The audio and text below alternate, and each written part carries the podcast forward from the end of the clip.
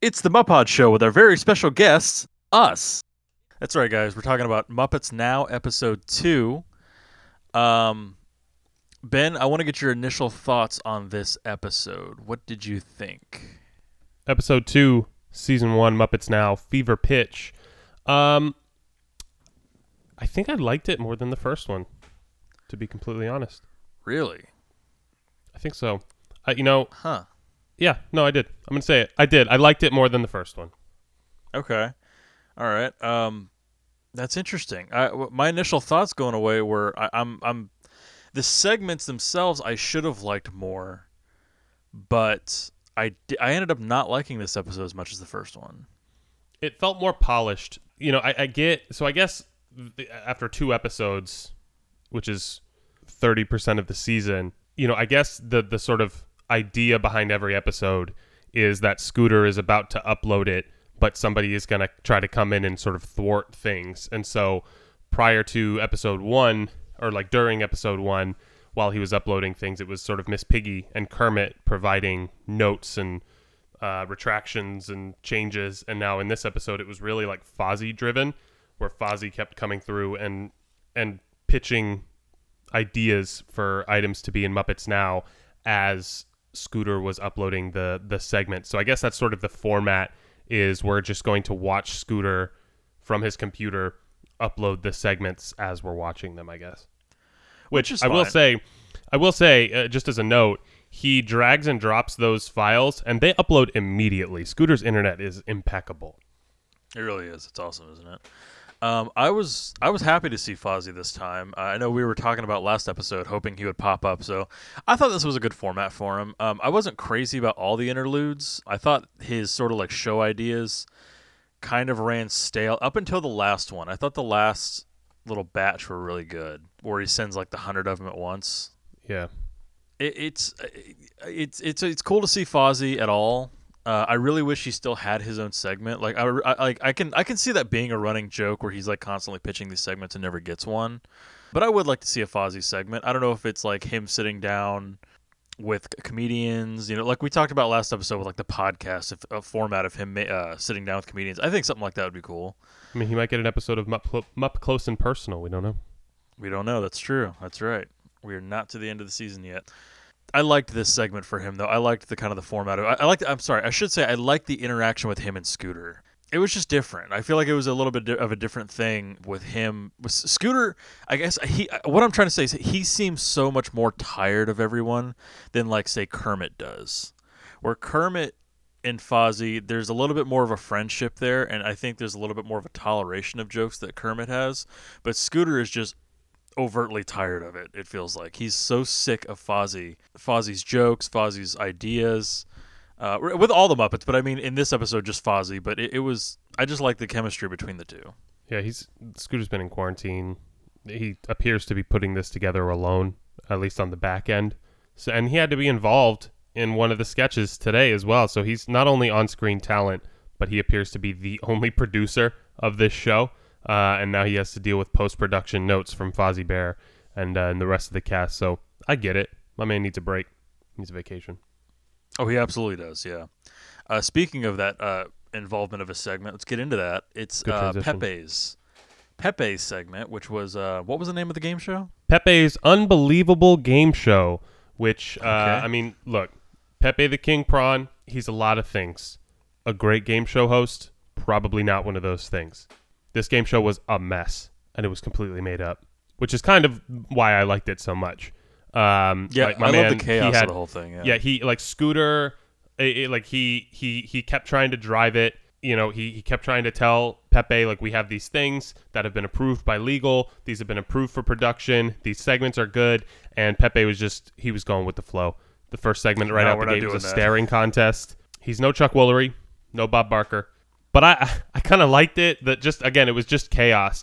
You know, he had uh the the contestants were Bree and Artoon, uh, who he kept calling cartoons, and Bree won the staring contest, and she was awarded a number of points, and then Artoon was awarded triple that amount of points. To which Yeah. Scooter, you know, Scooter wasn't here for it. Uh, and then he just Pepe just started handing out points, 500 points to Artunes, 1700 points to Brie. It was chaos, uh, and and I'm here for it. I, I are those people famous or are they just random people? They're probably no. I, I, I can't say I've ever heard of Artune or uh, or Brie, so I'm sure they were just extras. Yeah. Okay. Now I really like the segment. I love the chaos of it. Pepe was. I I know you say he's no like Chuck Woolery or anything like that, but I think Pepe, his the improv of Pepe in that moment was great.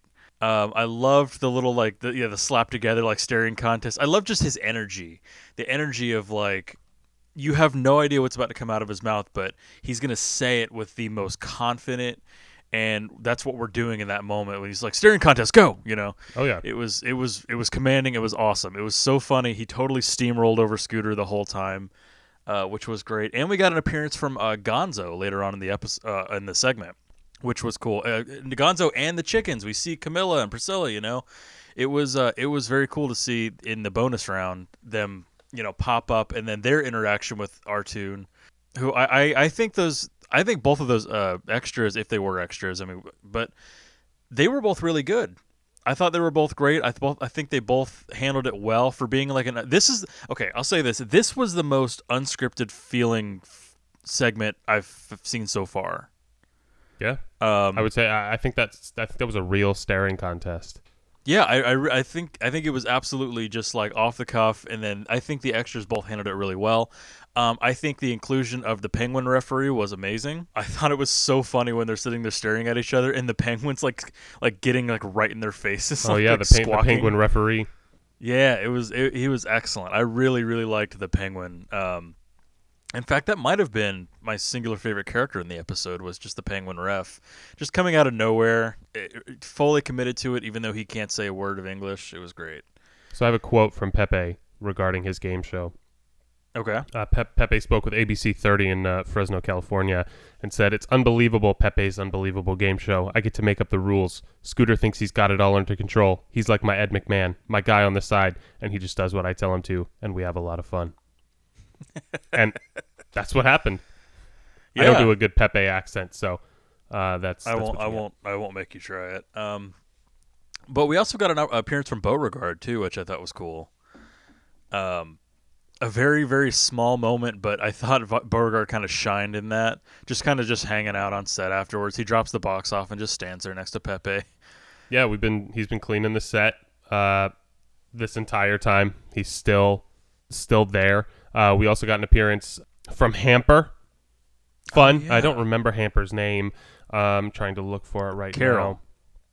now. Carol. Yeah, it was correct. Carol, I think. Yeah, they had to throw socks. Yeah, she's a voracious brown monster uh, who debuted on the Muppet Show in season two. Um, but yeah, she just had to eat socks. That was a weird segment. I, you know, it was a weird part of the game show. I do, love but that. I do. Beauregard, when he came in though with the socks to say I collected them, uh, people were wearing them. I think I got all the feet out. Um, that Yeah. was one of my favorite quotes of the episode. It was really good. It was awesome. I also loved when they were throwing the uh, the socks and stuff, and somebody throws a slipper, and Pepe's like, "Oh, you threw a slipper, minus ten points or whatever he said." Like he's a man. was- he, was he has rules. He does. I mean, they changed second to second, but they're rules. I guess. Got to keep up. It's fast paced.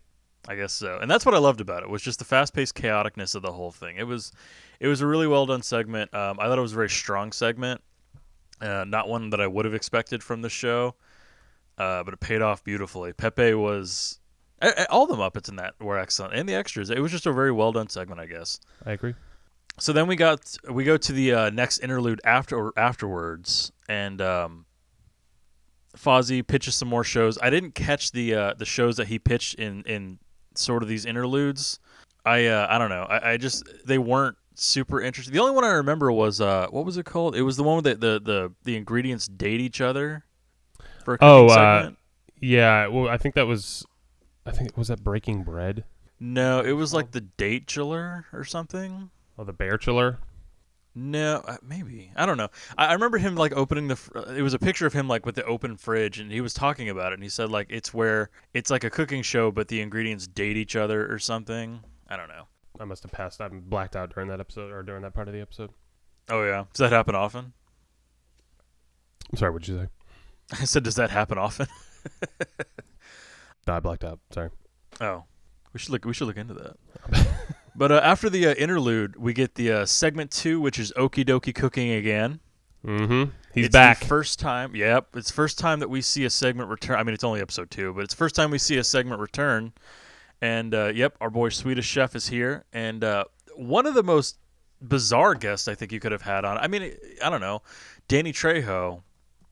Uh, He's who, family you know, family friendly. family friendly. I mean, now he is. Yeah, I mean, he's doing all kinds. He's, he was in the Spy Kids movies, wasn't he? Oh yeah. Yeah, i i- but he wasn't. I, I, apparently, he does own restaurants. I didn't know that until watching that episode, then looking it up. So, I mean, I, I guess I, I get it. But he, he was a very odd person to have on the show. Period. And I, I I was going to ask you kind of how you felt about his performance.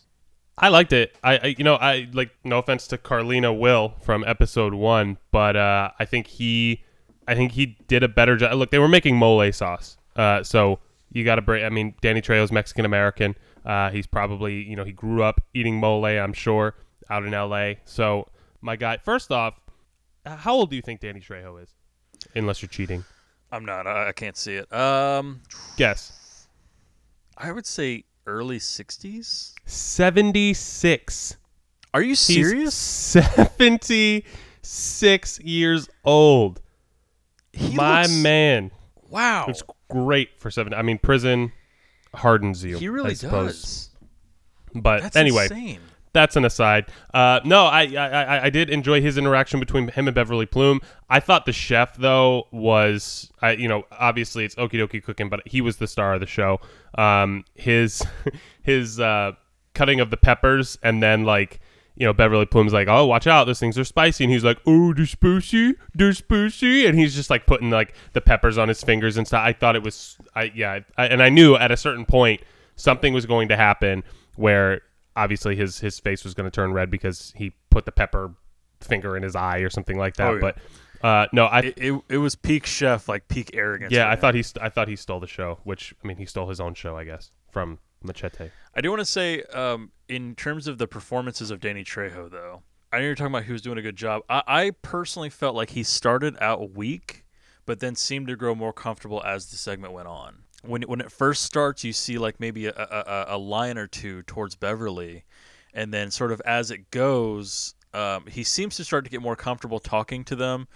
Um, he does like the, the, the stare downs or uh, whatever it was, like step ups to uh, the Swedish Mhm. chef, like they're about to get into a fight, like four, like several He's times. like, yeah, it's, it's better than anything. And then by the end of it, him, in like, Sweden. Yeah, yeah, exactly, yeah.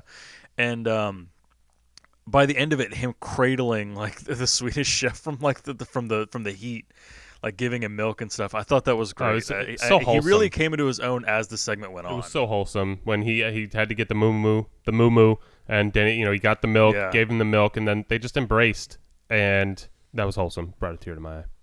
It was pretty great. Yeah, it, it, he grew on me as the segment went on. I wasn't I wasn't at all convinced when when he appeared on screen, but it, he definitely changed my mind.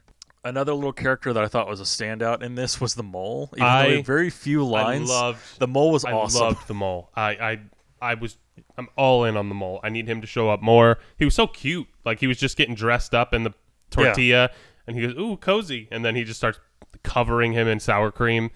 Uh, I guess the mole is one of those people. How are you with cilantro? Like have you ever heard like the like cilantro either you like it or it tastes like soap?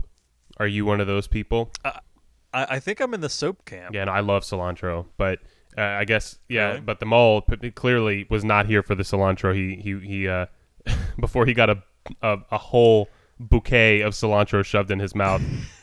he was begging for it.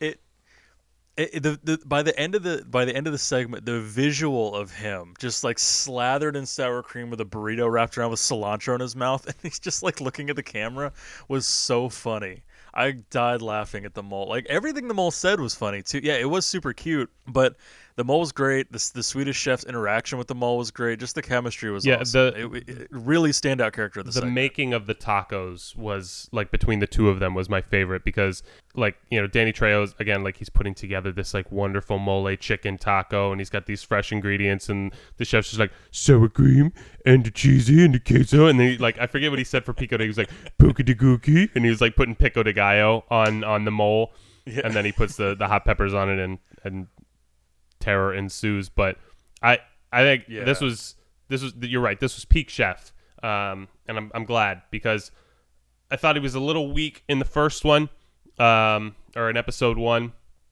but this was him like stepping up to Machete, uh, you know, and uh, defending his homeland, which is honorable, I suppose. Um, but also like his cooking was good. I, I loved the mole, and yeah, him putting the taco together, uh, and just his his translation uh, of all of the ingredients in his voice. This was my favorite segment of the show. Well, yeah, no, my favorite segment of the show. I'll say it. Oh wow, there you go. It, it was great. It really was great. Um, uh, yeah, I just I have nothing. I have nothing but good things to say about it. Um, you know, except for just Danny Trejo sort of coming into his own as as the episode went on. But even that's not a slam. It's just like I can understand that.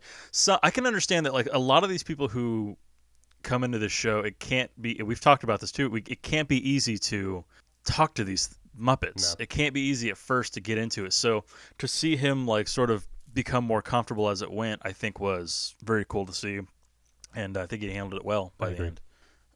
So we're getting into the interlude, uh, another interlude, the Fozzie pitches. Um, it wasn't until the very end that I feel like these pitches were really funny. I, I was happy to see Fozzie, but and I understand the pitches are supposed to be bad, but they to me they were they were just sort of forgettable. They weren't very funny, which I kind of had an issue with. I'm like, Fozzie's been around for this long. Like you guys are are, are aping these sort of existing television shows into uh, sort of Muppetized, Fozzieized, you know, show pitches.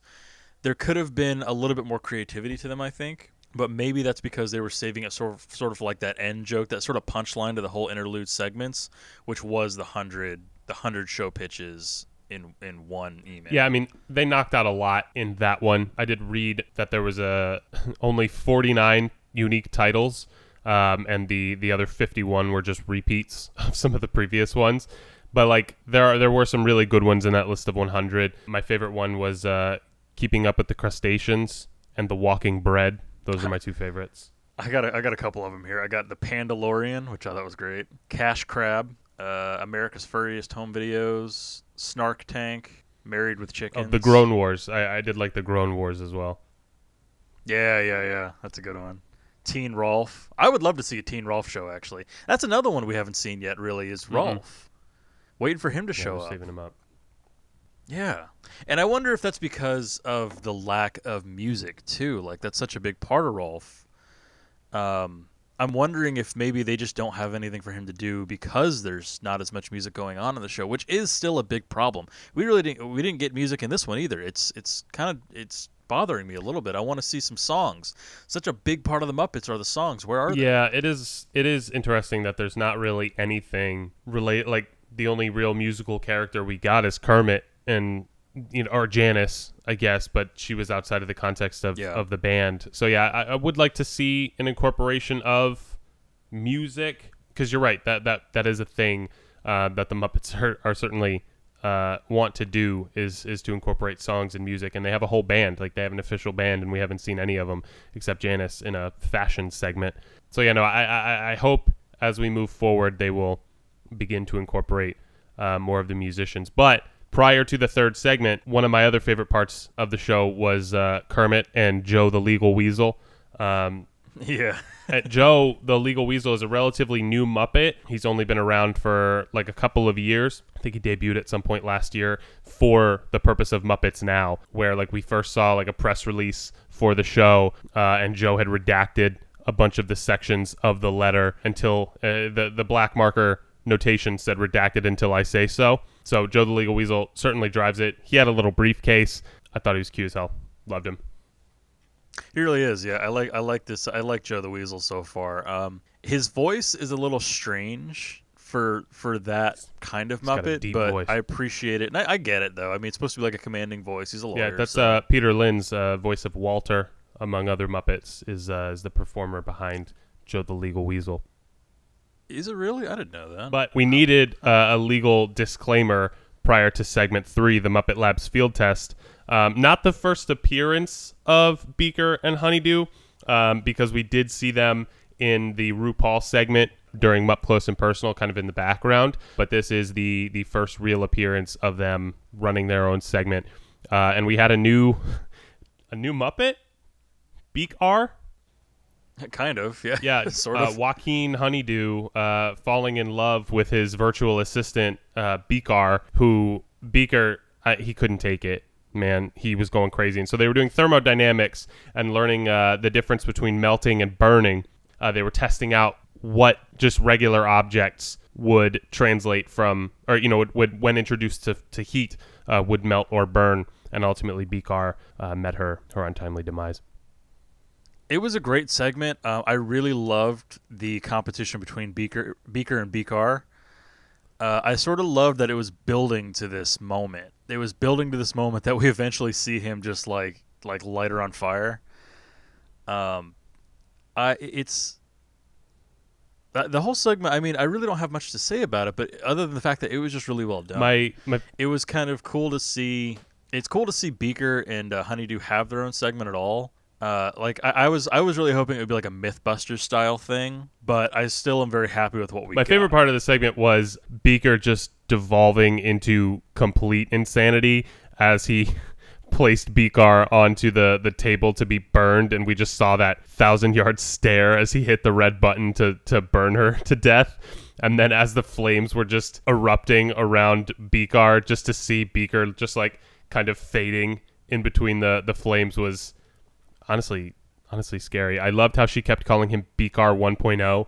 Um, Yeah, and actually, I, I, I really liked the as they were discussing um, kind of the science behind thermodynamics. They had these animated like drawing things, and so they had like Oh, the chalkboard, yeah, yeah. like this this animated chalkboard situation where they had like an animated beaker. They even had uh, Gonzo as Sir Benjamin Thompson conveying the science of thermodynamics. So it was cool. Like I, I enjoyed that style of animation kind of thrown in there. It was very like Bill Nye or like a educational video you would have seen in school regarding gravity or, or something in science class. So I, I, I I enjoyed the interaction between Beaker and Beak R, and ultimately Beaker just just going full arson and uh, and committing murder. And uh, last words were, "You can't get rid of me. I live in the cloud." yeah, that was. It was so creepy to hear. So I think that. we'll see. I think so we may see a uh, a repeated appearance in the future. Oh, I, I would love that. If it if it just if Muppet Field Test slowly became like like this war between Beaker and Beakar, like showing up in different forms, I think that would be really really interesting. It is weird to think about like yeah, let's say Beakar is a Muppet. I mean, we just saw a Muppet kill another Muppet. Yeah, we saw Muppet. Muppet side. I don't know. Joe the Legal Weasel's got his hands full. He's got to get Beaker acquitted now. I just hope, even if we don't see the physical body of of Beaker uh, Beaker again, I need Beaker to just be the voice inside Beaker's head as he just slowly devolves into insanity, like hearing her everywhere he goes. Just a, It would be good. I would love to see like an American crime story, like the remember the OJ one? it's an American crime story with Beaker. Cuba. Gooding Jr. playing Beaker. Yeah, So final segment, another repeated segment, lifestyle lol with Miss Piggy. yeah. This is the second one now, and I'm having a hard time coming up with things to say about it. This one was not as I felt this one was not as good as the other ones, as, as the last one, I should say. I think what it is is it it doesn't really lead to any sort of like major punchline. I guess I mean uh, you know, like the Pepe one, I really can't say did either.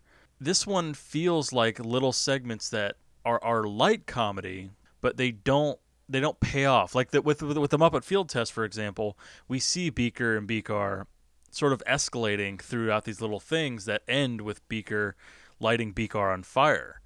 Uh, there was a there was an end point to that punchline essentially, you know. But this one felt like very light comedy in in segments that I felt like weren't all that funny. I don't know how you felt in regards to that though. I uh This uh, you're right. I look, I'm I've never been the biggest piggy guy. Um, like the whole piggy shtick, it for me is just not. It doesn't it doesn't reach me in that way. So like to have pig. I mean, obviously she's a star, the star of the show, depending on who you ask. But I don't need heavy Miss Piggy content. It's just not something I need. But I did this. This segment did have a, a couple of my uh, favorite moments. Number one, Bobo. We got Bobo, even if for just a moment. Uh, Bobo the bear showed up. But my favorite moments of of this segment were Yolanda and Bubba the rat during the like healthy living segment where Linda Cardellini came back and she was hanging out with Joe the penguin, uh, and then we we had uh, Bubba and Yolanda rat uh, in there. Bubble. And and I guess Bubba and Linda Cardellini went to high school together, and uh, That was funny. I I there there was a there was a segment or there was a portion of that segment where they asked like what do you eat? What are some good snacks uh, to help you uh, sort of not like not feel super full or whatever it's a healthy snack to eat? And linda cardellini's like oh i love fruit. And joe the penguin's like yeah yeah fruit. And then bubba the, the bubba the rat goes big ziti. Baked ziti and uh, calzones. I like calzones as well. Yeah. and I just he was like he's just such like a New York, just like Brooklyn dude who's like in this healthy living segment with his wife beater on and like he's you know he's just beat up like clearly not who you would go to for healthy living as far as I can time. tell. But for him to just be pitching the carbiest meals during the healthy living segment I love his voice Uh, I, I just I need more Bubba the Rat I know he's been around I think he was in like Muppets in Space uh, in the past, and he's just kind of bounced around. But uh, I need more Bubba the Rat in my life because uh, his voice, just talking about anything, especially Big Ziti and Calzones, grade A, top notch. But no, I, I think the the the Taye Diggs hot yoga segment was sort of like toss it. I don't need it. Like I, it's the try it with Taye Diggs thing. So I'm I'm, I'm assuming we're going to see this at least a couple of more times. Um, but I, I I don't know. It just Uh, going back to Yolanda and Bubba for a second, there was a at the very tail end of that. I don't know. I, maybe I missed what happened, but there was something like fell in the background, and it didn't exactly feel. I mean, I know it's unscripted anyway, but it felt it felt like that wasn't planned. There was a moment where like a box fell or some part of the background like fell apart or something like that, and then they both turn around, and then I think it's Bubba who goes cats. You know, Yeah. like I, it was. I, I appreciated the, the improv of that moment if it was unscripted, man. uh, it, yeah, yeah, I guess so. I mean, that's it does speak to the uh, the kind of roll with it punches that all the all the all the Muppets kind of can do. They can carry.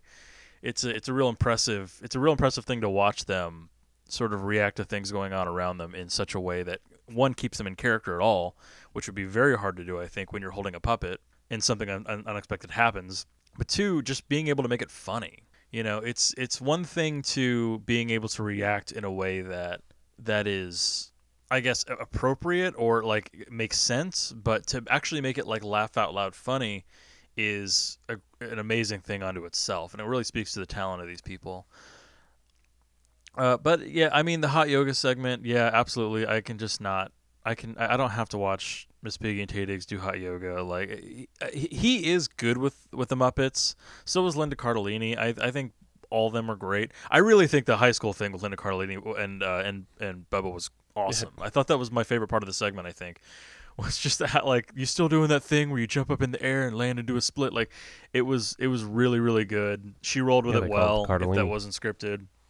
Yeah, the Cardellini. Yeah, but I, overall, I just the segment was very forgettable to me. I mean, it wasn't nearly I- the, the first one. I liked a lot more with uh, Margaret doing the slapping and stuff. That that that one, at least, that one just seems so much more well put together than this one. Yeah, no, This one felt a little lazy. I agree. I, I, I didn't need it. it. It was, I don't know. Yeah, she's doing yoga. She can't do yoga because it's hot. She falls down. Great corpse pose. Wonderful. Like I, you know, I, no disrespect to those who wrote it and performed it, obviously, but yeah, no, not a fan. Pass. Could have cut it. That's how I felt as well. Um, but yeah, so I, in the end of the the end of the episode, we get just a little bit more of uh, Fozzie and Scooter, which I think was my favorite part of the interlude. Actually, all the interlude segments, which was Fozzie showing up to Scooter's house Oh, Yeah, at the doorbell. with the door cam. That was super funny. I, I, I did like that. I did uh, that was that was kind of a cool payoff that I didn't. I totally forgot about it until this this moment that he even showed up outside of his house. But uh, and then doing like jokes, like pitching a show, like just involving the door. What was it, the Def Comedy Door Jam or something like that?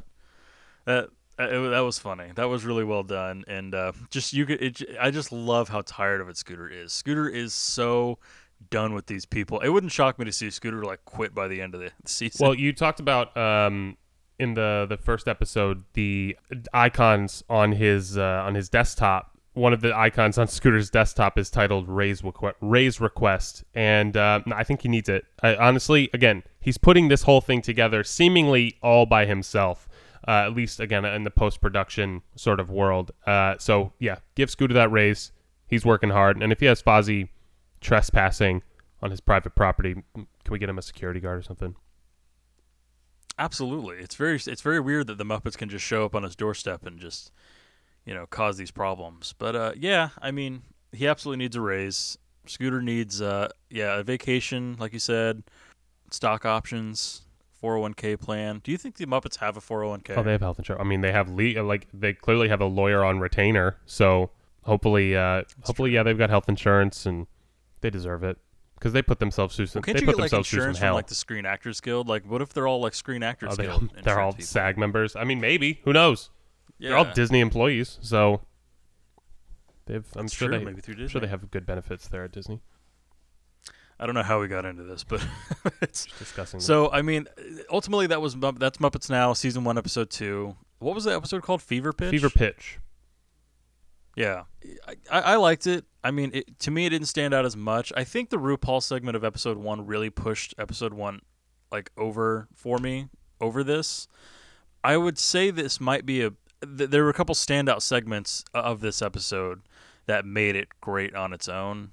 I still think the show is. It definitely has room for improvement. I mean, we definitely need more songs. There's definitely a, like a couple Muppets I'm surprised haven't made an appearance yet, like like Rolf, um, and the ones that have, I feel like haven't been showcased enough. Um, it also, was Kermit even in this episode? Am I forgetting? No, he was not. he wasn't. That's so strange to me. I mean, he he was in what two of the segments in episode one, and then he had all those moments with Scooter. So we got we got Kermit in the uh, we well we get him in the open when he says, "Ladies and gentlemen, this is Muppets Now." But aside from that, um, Oh, we did get him again though. Uh, kind of. We got him when Fozzie talks about it. He says that. Um, oh, and we got him during the legal interlude with Joe the Joe the legal weasel. oh, that's true. so yeah, we got him. during we got So him. We got, him in a in a Kermit, I guess. purely professional capacity. No no BS Yeah. today with Kermit. executive producer Kermit the Frog. Maybe. I, I don't know. It, it's it, it's it's strange to me that th- people like Gonzo and stuff like that don't have their own segments yet, but we're getting certain other Muppets that have these sort of like strange segments. But I do appreciate them trying. Like I said in the last one too, I do appreciate them trying to push the the the the lesser, not lesser, but the the the Muppets that don't get the most screen time. Uh, as opposed to people like Fozzie and Gonzo, I'm just surprised that we're not getting a little bit more to the Gonzo and Fozzie stuff as well. Sure. Maybe we'll get there. However, looking at the uh, the, the trailer for uh, season one, episode three, you might be disappointed. Oh, am Uh, I? Just gonna say it. Great. We'll see though. We'll find out next time. So again, that was Muppets Now, season one, episode two, Fever Pitch. Thank you everybody for listening. See you next time. Bye bye.